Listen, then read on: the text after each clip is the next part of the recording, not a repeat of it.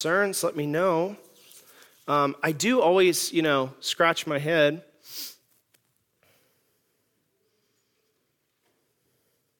If you could turn to 1 Corinthians 9 for just a minute, 1 Corinthians 9, and we'll meet there together in a minute.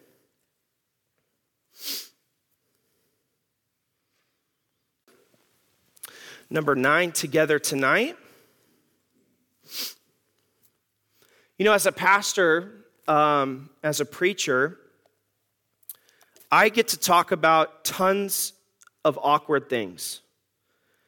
Um, I get to preach against sins that, um, because of the nature of my position, I know someone is struggling with, and because I'm convinced to preach next chapter, next verse in the Bible, I preach it how it lays. I, I try to do my best at that. Hopefully, that's pretty evident. Um, there are times that I preach messages that people think I know something and think I'm like directing a message at them, and I'm not. Uh, there's times where I preach a message, and in the same message, someone will say, I'm preaching too hard on a subject. And then uh, there will also be people, I've had this experience literally in the last two years, that I'm preaching not hard enough on a certain subject. And of course, the Bible itself has a lot of kind of awkward material, doesn't it? If you read your Old Testament, there's some there's some pretty strange stories in there that have some, uh, you know, not to be irreverent, but some risque things going on. And as a pastor, you're supposed to explain what's going on in the text and what that means for us. There are whole books of the Bible that are awkward, right? Someday, I, it, this may not be everyone's cup of tea, but we're going to go through the Song of Solomon, right? Uh, that's awkward at times. But tonight, what we get to do, and what I get to do, is I get to preach on what I would consider the creme de la creme of awkward topics for a pastor to preach on. Because tonight, I'm going to preach on principles for paying pastors. Principles for paying pastors. I want you to go back in your mind, many of you have been in church in a long time, and ask yourself when was the last time you heard a sermon on pastoral pay? It's probably been a good while. Um, it's not really a topic that if someone is creating their own preaching calendar, they're going to gravitate to. But honestly, and, and I, I'm not going to give you all the, the references, it's actually a topic that comes up quite a bit in the New Testament or in the Old Testament if we start going back there. And even though this topic of pastoral pay has a pretty robust biblical background, I think we could all safely agree that the topic of pastoral pay can be ripe with controversy. It can be a topic in which there are disagreements about, right? Uh, certainly, we all know that we can all disagree on how money should be spent sometimes. And certainly that's the case when it comes to pastoral pay. This topic can bring out concern. Are we paying enough? Are we doing enough? It can bring out curiosity. You know, what does he get paid? Or we should know what he gets paid, right? It could bring out contentment. We, we pay this person plenty. It can bring out controversy. Maybe we shouldn't pay that much. And here's what is amazing to me, and I hope, church, I hope you get an appreciation for this. I am not smart enough to schedule a sermon on pastoral pay on budget vote night. I'm not smart enough. I'm not organized enough. But here we are, marching through 1 Corinthians. And though I don't think that this will be a controversial subject to most of you, I do think it's good for us as we just quite literally passed a budget, and it's no surprise, it's right there literally in black and white, that the largest budget item on our budget is my compensation right? It's no salary. It's no surprise that, that what I get paid and benefits and all of that, there's a lot that goes into that item, um, is the biggest chunk of our budget. And so we at least at times as a church have to revisit, because it, I mean, it, when you see the numbers on paper, you got to ask, okay, is this a good investment or not? And that's not my decision to make, that's yours. But it's good for us to say, what does the Bible say about this? Right? if we as a church are going to commission this church to spend X number of dollars on staff compensation that's set by the deacons, what is it that factors into that decision? And what is it that we should be keeping in our minds about what the Bible says about that topic? Because truth of the matter is, it's really irrelevant what I think or what you think. What matters is what God thinks, right? Y'all, I feel really awkward preaching on this, and you're not helping me, okay? So can you give me like a smile or a nod or something? I'm just being I'm just being real. I feel really awkward talking about this. But here's the here's the subject of the message. What does the Bible say about paying pastors? That's a great thing we should talk about. It's a good thing we should talk about. Now, to be clear, if the fact that we're in this chapter by providence isn't convincing enough to you, I'll clear the air right now. I'm not preaching this to make any sort of statement. I have no agenda, okay? I'm not secretly hoping for some outcome from this message. I am just literally tasked with preaching 1 Corinthians 9, and this is the subject of 1 Corinthians 9. What does the Bible say about paying pastors? Now, if this subject is controversial today, and can bring out different types of disagreements about this subject, then it shouldn't surprise us that 2,000 years ago there was some controversy around this subject. Now, what's interesting to me as I, I did a little bit of a deeper dive on this, most often, at least in the comments I've heard around ministry growing up and all this about preachers, most often the type of criticism around this subject is people questioning the pay of a pastor. Is it legitimate to pay this person a full time income to do this job? But what's interesting to me is that what Corinth is doing and what Paul is countering here is people, and you got to understand this to get the passage. People are upset that Paul didn't accept pay. Now that's strange, isn't it? I don't know a single church in modern American history that would be mad about that. But here is Corinth, and they are upset because Paul, and they are questioning Paul because he did not accept any sort of stipend or love offering or anything from them when it comes to doing pastoral work among them. Now, if you read the letter and if you read even the first few verses, chapter 9, here's where all this is coming from. What is going on in the, the church is that there is some real controversy, and Paul, you, you've seen, is dealing with some serious issues. And, and so at the end of, at the, at the root of all of this is people saying, well, hold up a second. What right does this guy have to tell us what to do? After all, if he's not a real apostle, then what does it matter what he says about our lifestyle? That's what's going on. Paul's been defending himself and his statements in a lot of different ways in the last couple of chapters, right? And here's the church of Corinth, no doubt. They're seeing Paul, who's taking both sides of the issue, like we talked about last week with this meat offered to idols thing. He's saying, well, it's not a bad thing to eat meat offered to idols, but you know, you really shouldn't either. And they're looking at a guy like that, and can you imagine the congregation saying something like this in their mind? Well, a real apostle would pick a side. And then they're noticing this guy who is very different than the other apostles that came in among them Peter and Barnabas and others who ministered in their town, who, who did accept compensation and who did receive payment. And they're looking at the culture around them where philosophers and teachers and rabbis accepted payment, but they're looking at Paul and he's not accepting payment from the church for his services rendered. No, instead, he's working a very blue collar job, making tents on the side and they're looking at Paul and they're saying this. This is quite literally what's going on. Well, if he was a real apostle, he wouldn't mind accepting payment. I wonder if he's not accepting payment because he doesn't see himself as a real apostle. Maybe they're worried that they're not um, getting as much time from Paul and he doesn't love the church as much because he's doing this other job on the side. So that's where our passage stems from these type of concerns.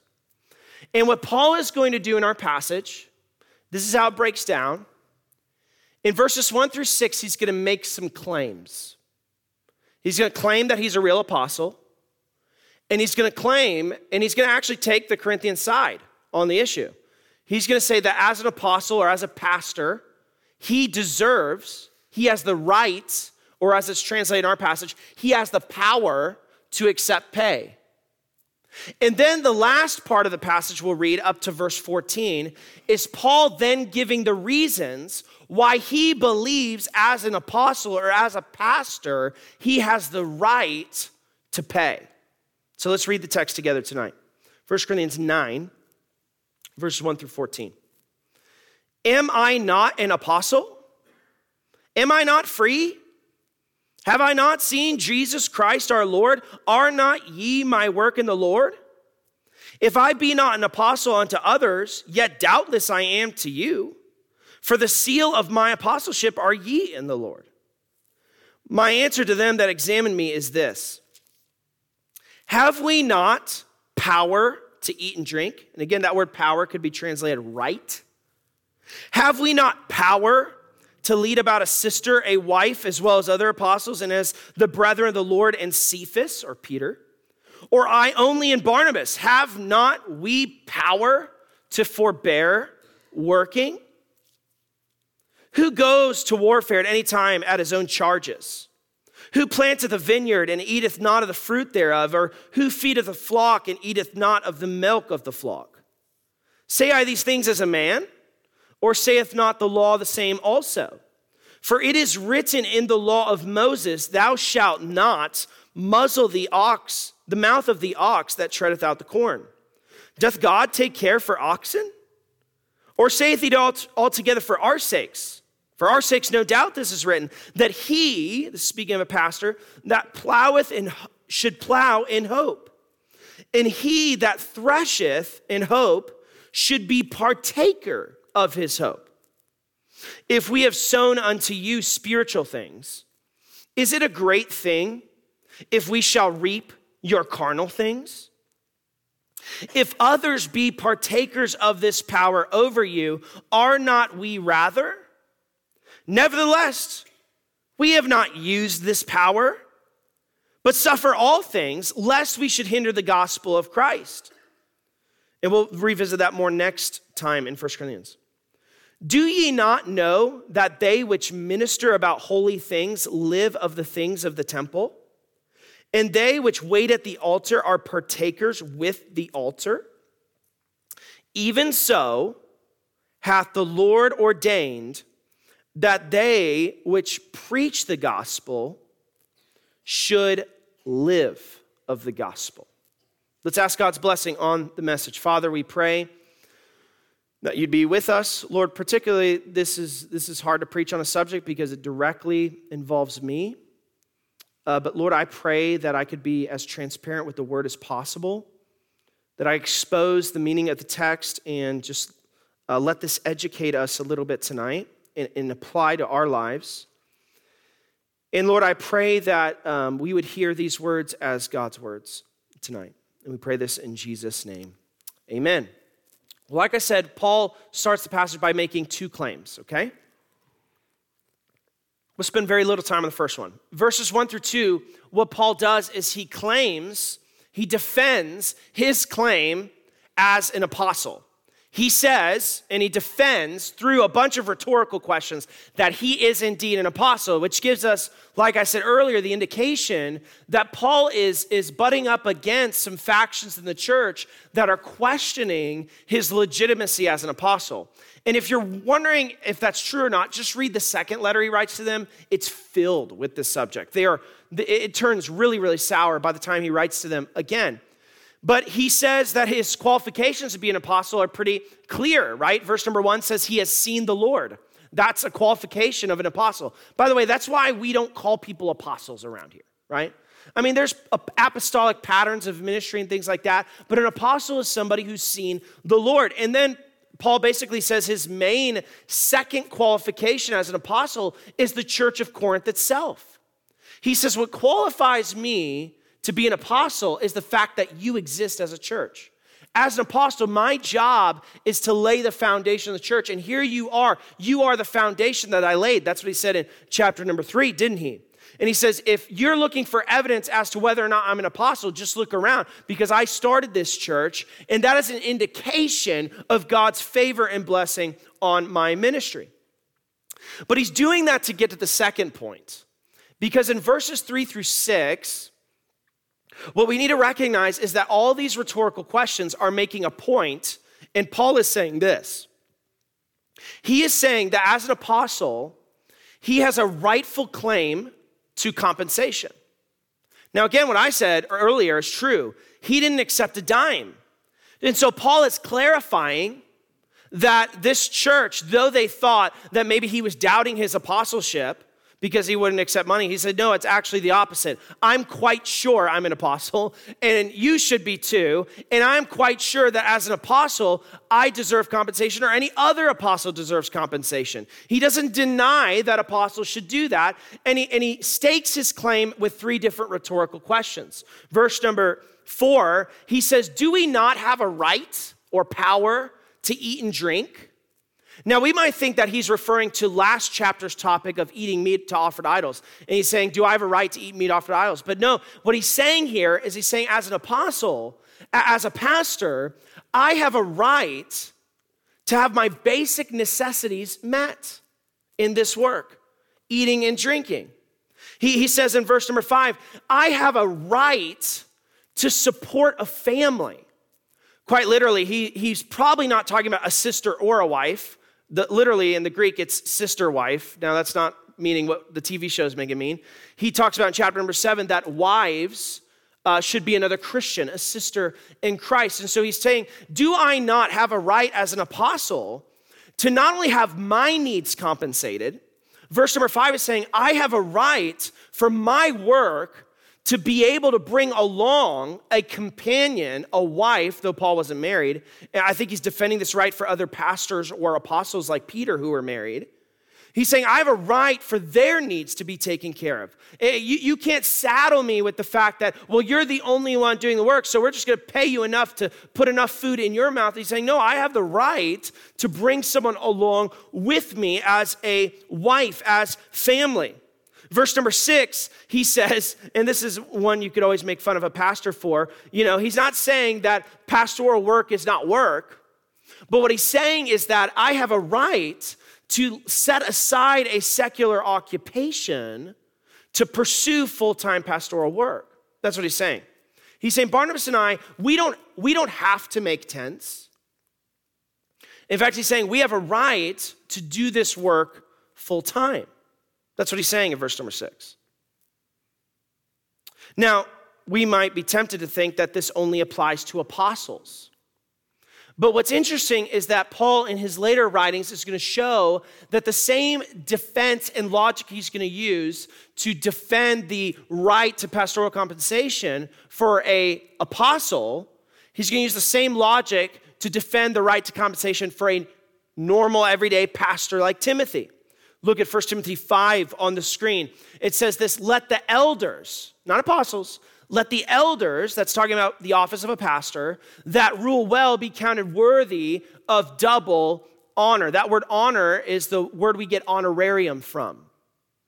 So it's a double measure of pay. Now, I'm not saying that means literally double pay, but it, it is saying that this person deserves not just pay, but, but an honorary type of pay. And he says, especially those who labor in the word and doctrine, which I think recognizes the fact that there are elders in the church who may not be main preaching elders that there's a plurality of elders, and Paul's recognizing that those who have to set their life apart for preaching and doctrine are those who deserve compensation from the church. And then he says the same verse that he uses in this passage. For the scripture says, or saith, Thou shalt not muzzle the ox that treadeth out the corn, and the laborer is worthy of his reward. And so, while this passage may be dealing directly with apostolic compensation, we can all agree tonight that if I preached a message on that you should compensate apostles, that wouldn't really be helpful to you, would it? You wouldn't go home on Monday and say, Well, my heart was blessed by that sermon on, you know, if, if I ever go back 2,000 years, I should make sure I give a love offering to an apostle. No, that's not what this passage is about. Clearly, God has preserved his word so that we can deal with the topic of paying pastors. So, in the second half of the passage, here's what Paul's going to do He staked his claim. He's saying, Yes, I'm an apostle or a pastor, and yes, I agree with you, Corinth. Pastors have a right, have power to receive enough compensation to take care of their daily necessities and to take care of their family and to not have to dedicate themselves to a side hustle. That's what he's saying. And so, what he's going to do in verses 7 through 14 is he's going to give us, if I remember right, four reasons, four principles why pastors have a right to financial compensation. Here's the first one in verse number 7 Pastors have a right to financial compensation because it is normal for a full time employee to be given full time pay. Look at verse number seven. He speaks about full time employees in different occupations. He gives three different careers. Look at this in verse number seven. Who goes to warfare anytime at his own charges? What occupation is he speaking of there? a soldier. He's saying, do soldiers sponsor themselves on the battlefield or do they receive compensation? Do they receive equipment? Do they receive guns and ammo? Now, if we're talking about the Revolutionary War, it's a little different story, right? Those guys, and that's why, by the way, Benedict Arnold betrayed his country. He was very angry about being under resourced. But in, in war, soldiers generally, at least in the Roman army that Paul is talking about, they were compensated. In fact, they were paid fairly well. And then he talks about a, a vineyard planter, a farmer, right? He says, do, do farmers eat of the fruit of their harvest? Do they receive financial compensation for what they do? Well, of course they do. And then he says that a shepherd, right, who feeds a flock and eateth not of the milk of the flock. So not only is Paul saying this, not only is he saying that pastors as full time employees deserve full time pay, but he's saying that they should receive their pay ideally from their own harvest field. Are you seeing that? He says that the, the shepherd should eat the or drink the milk of his flock. The farmer has a right to eat the fruit of his vineyard. Are you following me tonight? Tracking with me? Okay. So he's saying, here's the principle. He's saying, look at all these secular occupations. Where else in the world do we say, this is what Paul's saying, does somebody go to work full time and not be given enough money to meet their needs on a full time basis. He goes to a soldier and a shepherd and a farmer and he says, Hey, listen, these people have a rightful expectation. You know what he's saying? He's saying it's common sense. It's common sense to take care of a pastor. What, what I think is interesting about this, having been in the church world just a little bit, often here's what we're tempted to do. And I'm not, again, I'm not saying that this is true of our church, but I think it's true of the church world at large. A lot of times, pastoral pay is decided based on different rules than secular pay. Meaning this, I, uh, you may not know this, but um, in my previous job, we, I, we totally restructured salaries and finances there. It was, a, it was a big overhaul. And thus, I've had a couple friends in ministry who've referred deacons or whatever to call me uh, for some advice. I just got a call two weeks ago about setting staff pay because we had to we overhauled that in liberal, and that was kind of a project that I had to take up as an executive pastor, as an associate pastor. And, and what's what's been interesting is um, as I talk to some of these folks in other churches, um, I'll, I'll ask them something like this: Does your pastoral staff have health insurance? Well, no. Okay, so of your deacon committee, how many of those people have health insurance? Well, like all of them. Okay. Uh, does, have you guys set a retirement benefit? Because they're asking me, you know, can you help us set this guy's, or give us a suggestion, or give us some resources to help decide this person's salary? We'll say, well, let's table the salary thing D- does your pastor have a retirement benefit? Do you care that he goes to retirement prepared and doesn't have to milk other churches to make sure he can feed his wife or feed himself in retirement? And they'll say, well, no, we don't have any retirement set up. Now, sometimes that's because of lack of means. But a lot of times it's because people think, well, this is on a, it's a separate type of job. But what Paul is saying is that when it comes to pastoral compensation, he says, just look at the secular world. It's not, it's not a different thing. It's a full-time job, full-time job, right?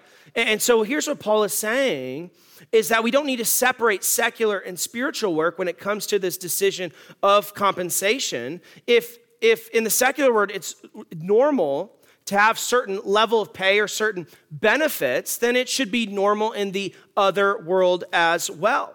That could go to all sorts of things, right? I mean, we could just start naming off types of benefits. But, but to say that pastoral pay is merely a common sense matter is not, is not to undervalue, Paul says, that it's a biblical issue too. Are we okay? It's not, it's not to say that this isn't a biblical topic.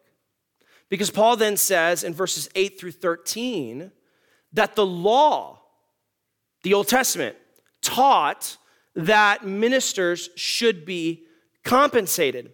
And this breaks down kind of into two arguments. Verses 8 through 10, Paul quotes a section of the law in Deuteronomy 25 4. Look at it in verse number 9. He says that uh, the law commanded, don't muzzle the mouth of the ox that treads out the corn.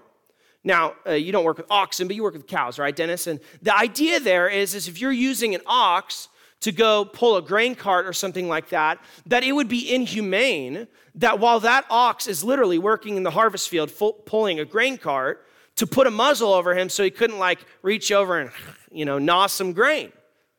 Right? That's what he's saying. And, and here's what Paul's doing he's applying this, oddly enough, uh, a law that included animal rights in Deuteronomy 25.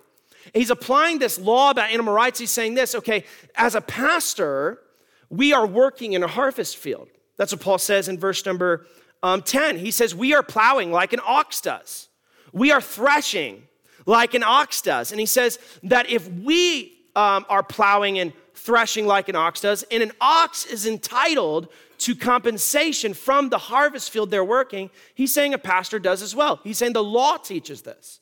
The law teaches this. And then he goes and, and he doesn't quote a direct verse, but he quotes a broad idea in the law about how temple ministers were compensated. Look at verse number 13. He says, Those who minister, don't you know that those who minister about holy things are, are live of the things of the temple? Don't you know, he says in verse number 13, that those who wait at the altar are partakers with the altar? Now, I know many of you are probably familiar with this, but in the Old Testament, it, just read through Leviticus, it'll clear up a lot of this. But you would bring, let's say, a, a you know, an ox, right? Or a lamb. Quite literally, there would be, uh, other than certain offerings, that whole lamb, certain offerings, you'd burn the whole thing on the altar. That was seen as the most extravagant sacrifice. Uh, normal atonement sacrifices, the sin offering or the Day of Atonement, those were burnt offerings. They burnt the whole thing on the altar. But he says that there are a lot of other offerings. There are even offerings with grain, offerings with meat, offerings with drink. And what they would do is when they would bring those offerings to the temple, what, what would the, the temple minister do? Quite literally, he was commanded by God. If you read in Leviticus, it's a command from God to the, the Levite to eat that portion. In fact, he says this that not only should he eat of that portion, he doesn't say, well, you should eat of that portion because I feel sorry for you. No, what he says, he says, that portion is holy to the Lord. This is a big deal. So they would quite literally take that lamb, they would sacrifice part of it to God, and they would take that other part of it, and they themselves would eat of it. By the way, there's even an expiration date on it. He says you need to you need to eat this thing because God was against uh, greed in storing up and storing up and storing up. And so he said, You need to eat this thing. This needs to be your daily bread, your daily sustenance. They would bring unleavened bread as a sacrifice to the Lord. And part of that would be given to the priest who is waiting at the altar, part of it would be given over to the Lord. And so here's what Paul's saying He's saying, if you read the Old Testament, the idea that ministers in God's house should be paid is all over it, right? They share in a portion of the fruits of the offerings. Now, I'm not saying this is, I'm glad we're not compensating your pastor like this, but quite literally, the equivalent would be take up the offering plate, skim up a portion, and give it to the minister. That's, that's essentially what was going on. That would be the Old Testament equivalent of it. He's taking a portion of what is brought in from the sacrifices. But here's what we need to recognize we are not followers of the old covenant. We do not live under the old covenant. I'm not a Levite, in case you're wondering. I'm not a priest. Although, you know, some other denominations want to call guys like me a priest, but that nonetheless, I'm not a priest. And so that's why Paul says, yes, that applies here, but he says it's also really important that this is not just an Old Testament thing. Right? We're tempted to go there, like, well, you know, in the New Testament, nobody was paid. No, no, no. What, what Paul says next, he says, here's the, here's the, I think it's the third reason. The third reason pastors should be paid is because the Lord, Jesus, commanded it. So he says the law taught that ministers should be compensated, and Christ commanded that ministers should be compensated. That's in verse number 14. Even so hath the Lord ordained, and the force of that is commanded, that they which preach the gospel should live of the gospel. They should get their living from the gospel. Now, the best I can tell, I think Paul's quoting Luke 10 7. I want you to see this on the screen here in a minute. But, but here's what Jesus doesn't say. Okay, Jesus is getting his disciples ready. He's commissioning uh, either his 12, I think in Luke, he's commissioning 72 of his followers to go out. They're not going to be with him, they're going to be doing their own ministry. Okay, so he's sending them out. He's sending them out to, to preach the gospel. He's sending them out to do healing ministry, to cast out demons. And here's what Jesus says to these 72 guys who are quite literally ministering on behalf of a brand new religion, Christianity. You know what Jesus says? He says, All right, boys, save up your pennies, okay? Save up your pennies. Maybe go take a loan out because we don't want to ask anyone to give us money because we're preaching a free gospel. Is that what Jesus says? No. Look at what Jesus says. This is striking to me. I didn't, I didn't really consider it from this angle. He tells them, He says, Don't you dare carry a purse or scrip or shoes. And salute no man, by the way. He's saying, Don't bring your haul of your life savings. Into whatsoever house ye enter, first say, Peace be to this house. And if the Son of Peace be there, your peace shall rest upon it. If not, it shall turn to you again. What is he saying there? He's saying, Look for somebody who's open to the message. And in that same house, what does he say? Remain. Stay there. Take up residence. Eating and drinking. Doesn't that remind us of verse number four? Have we not power to eat and drink? Eating and drinking such things as they give. And here's what he says For the laborer is worthy of his hire. And he says this go not from house to house. The idea there is don't go around looking for better opportunities, right? Don't be someone who's like, well, let me hit up this house. Hey, this person, you know, they, they look like they've got better means. So let me hang out there and see if the food's a little bit better and the guest house is a little bit nicer, right? He says, stay there but accept the shelter they give you, accept the, the, the, the offerings they give you, and accept the food and the drink they give you. So here's what's interesting about this. Man, I, I, I've wondered what it would have been like to be those guys. They're preaching a brand new message in a way. They're not teaching the law, really, they're preaching the gospel of Christ. And here they are, they're going out, they're not, uh, they're, they're going out, I'm preaching a message that's 2,000 years old. They were not Levites, and everyone there was used to paying Levites and letting Levites skim off the top. But these guys, other than maybe one or two of the disciples, were not Levites.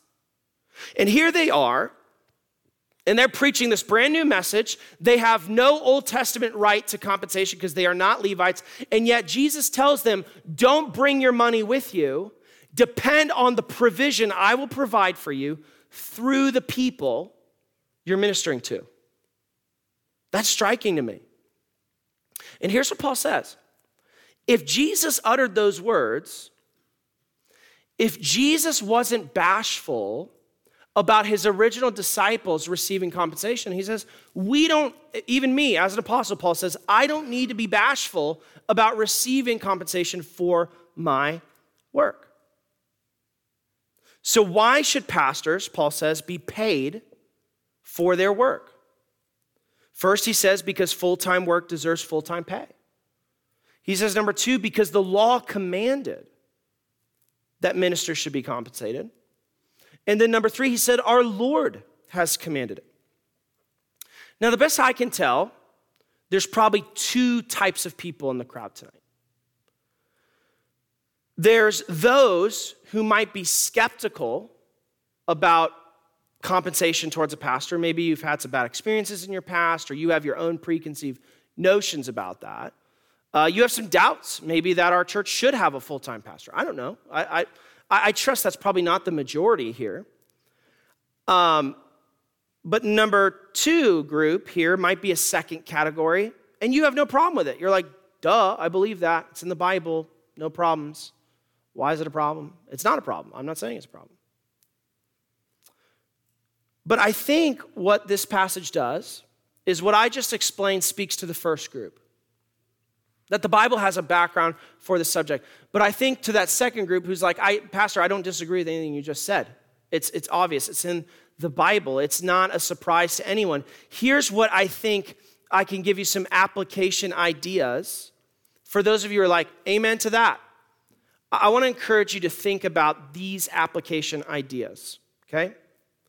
Here's number one I want you to think about and embrace the strategic benefit of enabling a pastor to do full time kingdom work. now, I want to say this before I get into some of this application. It, it, can be real easy for you, because you may not know me as well as you think you do, to see what I'm about to say as self serving. And, I want to let you know that what I'm about to say is farthest from that. I have no agenda. I have no need to be self served because this church, in many ways, has done a lot of kind things for our family when it comes to compensation. They've been very fair. And I really, truly mean that. It's more uh, of an awareness in my mind than maybe you think is normal, but uh, forgive me, I'm a, a pessimistic person at times. That there's a lot of things in life that I process through this filter and our deacons have heard me say this, uh, if they remember. Um, I often say something like this If I were to drop dead tomorrow, because the reality is that is a possibility. Now, I have no plans to drop dead tomorrow, but I want to teach you, church, because the reality exists that whether it's a year from now because I dropped dead or 20 years from now, I won't be the dude who's your pastor. Or 40 years from now, I don't know. That reality exists in my ministry to you, in my heart, truly. I want it to have fruit that, that abounds beyond my time here. And, and so I want to explain some of these things to you uh, because I want you to see this from a different light when it comes to anyone else who stands up here as the pastor. And again, I'm not at all thinking that you don't understand this, but I, I feel obligated to say it. So, number one, embrace the strategic benefit of enabling a pastor to do full time kingdom work. Now, I understand that there are some contexts where bivocational pastoral work has to be the norm. I thank God, by the way, for Robert and the years in which he did bivocational pastoral work. I'm not at all sliding that. I truly, I have quite literally seen the financial statements of the cash in the bank before he became the pastor and after he became the pastor and I'll say publicly that what he did for our church for 10 years and being bivocational, I am reaping the fruits from. That chapel is a fruit of that. Okay? So I'm not saying there's anything wrong with that. Paul actually is going to go on and say that he argues that he would rather be bivocational. And I'll get there next week, okay? Or next time. But I would suggest that it's good for us, though we, we, you guys have been really privileged to have a very rare situation and I, I mean that, a rare situation, where someone is willing to do that and able to do that, and the church is willing and able to do that. Um, I, I want to encourage you to think about that the norm, the norm when it comes to kingdom work, the normal way that churches have facilitated kingdom work for 2,000 years has been hiring a man out of the congregation. Generally, they're not hiring from outside, they're hiring it from their congregation to full time dedicate himself to the work of teaching and preaching the gospel. Now, um, Paul, in this passage, though he himself is, is one who worked a job, he's not even going to argue that it was better to do that. He's only going to say that in the Corinthian context, there's a reason he did that. But what he's going to do is in this passage is he's re- reintroducing the right to be paid and he's leaving it to uh, the pastor or maybe because of circumstances for the congregation not to extend that right. And here's what I want to share with you because you may not see this or know this or have thought about this, um, but as, as I've been here, and I've, again, I've, this is my first pastoral job, I've often thought that even if I'm not the best pastor on planet Earth or someone else is not the best pastor on planet Earth, there are some strategic benefits. Number one, here's what I've noticed there is a benefit to someone being in the building regularly. You know, there's just a benefit. Buildings just decay, don't they? If you don't, if you're not around them, you don't see them. There's a benefit to that, and I've seen that specifically with our building. We've had days where water got in the building, and you know, I've thought, gosh, good thing I didn't take a vacation this week because I, no one would have seen the water for seven days. You know, that would have been a bad deal. Um, it's far easier. I think this is the number one benefit that's on my heart. It is far easier for you as a church to replace a pastor if he dies or leaves if you can compensate someone full time. I personally watched over the last year plus congregations in our community who, because of a lack of participation in the offerings and things like that, they lost their pastor and they cannot bring someone in who's able to dedicate their life to the ministry and they have not found somebody still, year out. Can you imagine that? This church is really blessed. I don't know if our church has been without a pastor for more than just a few months in its history. Just a few. And what you see in a lot of these situations is they're without a pastor for a very, very long time. I would say, in the same way, in the same way the Bible doesn't require for a church to have a building, we would all agree that a building is a strategic resource for the kingdom, right? Its presence in the community, uh, the ease in which we can get ministry done because we have a permanent location. Praise God, we don't set up and tear down every Sunday. I've done that twice, and I hate it. I'm so glad we don't do that here. In the same way that building is not necessary for kingdom work, but it is a strategic benefit, that is true, I think, of a full time pastor. They're not required to be a real church or anything like that, but that is a strategic benefit, right? There's a strategic benefit when it's someone's job in the congregation or otherwise whose full time job is to keep an eye out for the best interest of this place. Um, and here's what I found even though I'm laboring in a, in a proportionally a much smaller church, it's a full time job. Holy cow, full time job. I don't know how you got it done, Robert, to be honest. Here's the second application how do we apply this if we say, you know what, Pastor, I recognize the priority and the biblical principles behind pastoral compensation? Here's the second one. This is, this is a big one. I want to encourage you to give generously to enable our church to support a full time pastor. Uh, I showed the congregation last week these numbers, and I, I, could show them to those of you who weren't here. Um, and I said this My number one financial goal for this church is to become to have our church self supporting. And what I mean by that is able to handle the salary and benefits of a full time pastor. And I already explained to you the kingdom advantage of that.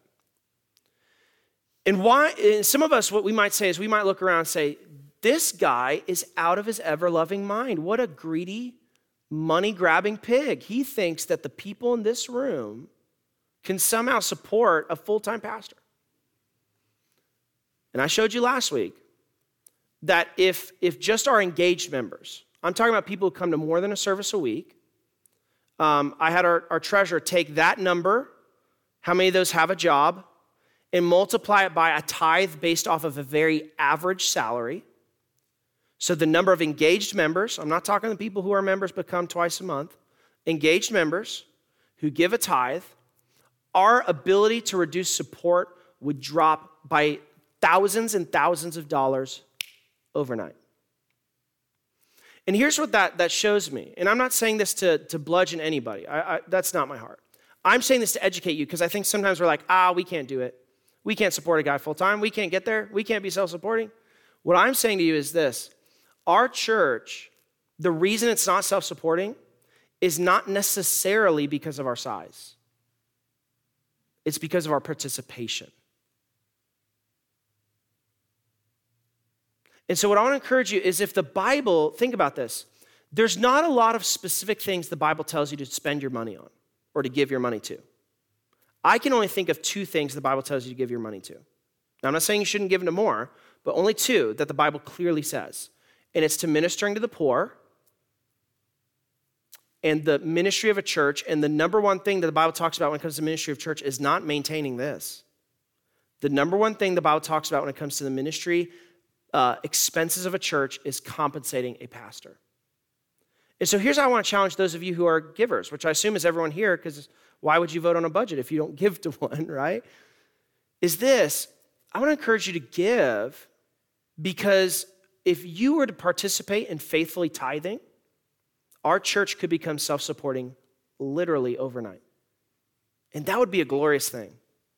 Some of you are like, we shouldn't, I, I wish we didn't accept outside support. Join the club. By the way, I'm not uncomfortable with that because the same guy who wrote this accepted outside support. But I also want to say this to those of you who do give a tithe, who do give generously, who do give sacrificially, which I suppose is probably a lot of you. I do want to say thank you. It, it truly, there's not a week that goes by where it doesn't cross my mind.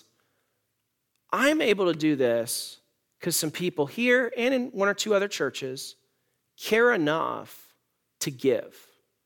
No one's going to come knock on their door and say, you, you owe us this, right? Unlike some churches Mark was telling me about. No one's going to come knock on your door and say, You owe our church this money. I promise you, I ain't doing that.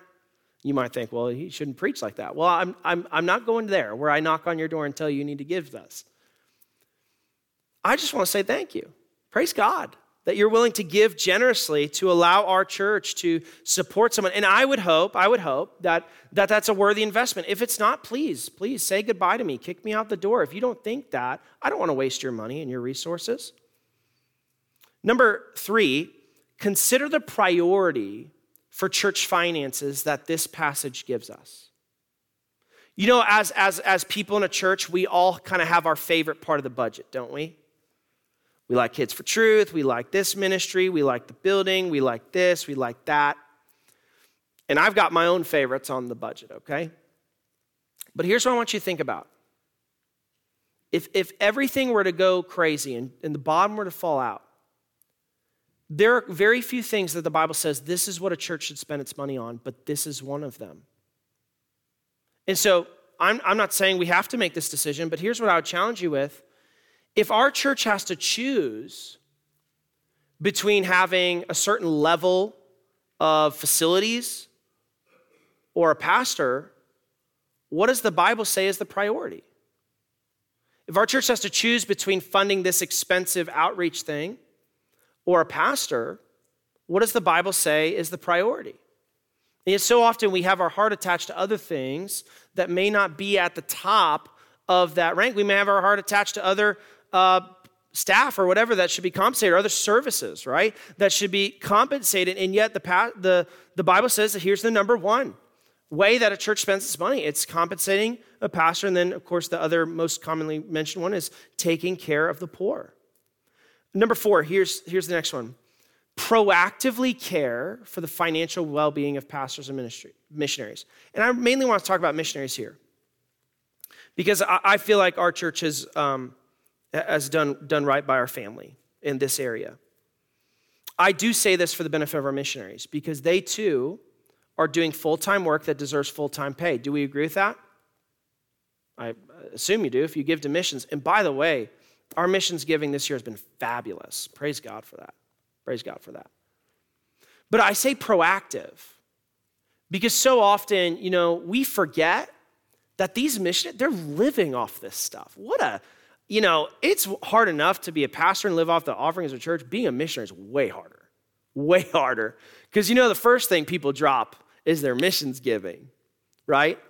And so I think as a church, here's, here's how we're informed by this passage. If Paul's saying, hey, this is a big deal, this is in the Bible, we should be saying, let's, let's keep our eyes out for how we, we, we can be proactive about this, right? Let's be proactive of how we can make sure that we raise our missionary support as costs go up. So we, we, we shouldn't be the church that has $100 or whatever to certain missionaries to say, well, we're never changing that. They, they got this support 30 years ago and we're not changing it. Well, the value of the dollar has changed a whole lot over the years, has it not? I felt it in two years. Lord knows how much you feel it in 30 years, right?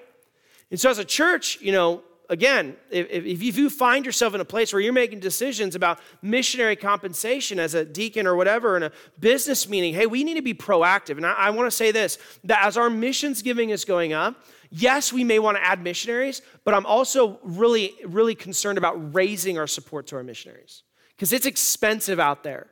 It's expensive out there. And I'm really concerned, especially about those who have families and stuff, um, because their costs are even more and they multiply.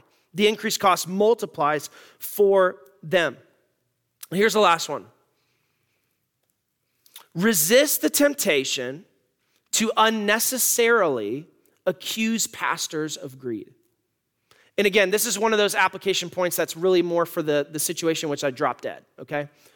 It's not really because I feel like this is a problem. Now, I should say this greed is a serious issue.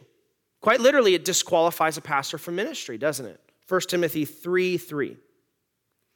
But here's what we need to recognize as a church if the Bible argues for compensation for a pastor, a man should not be viewed as greedy if he advocates for that or asks about that.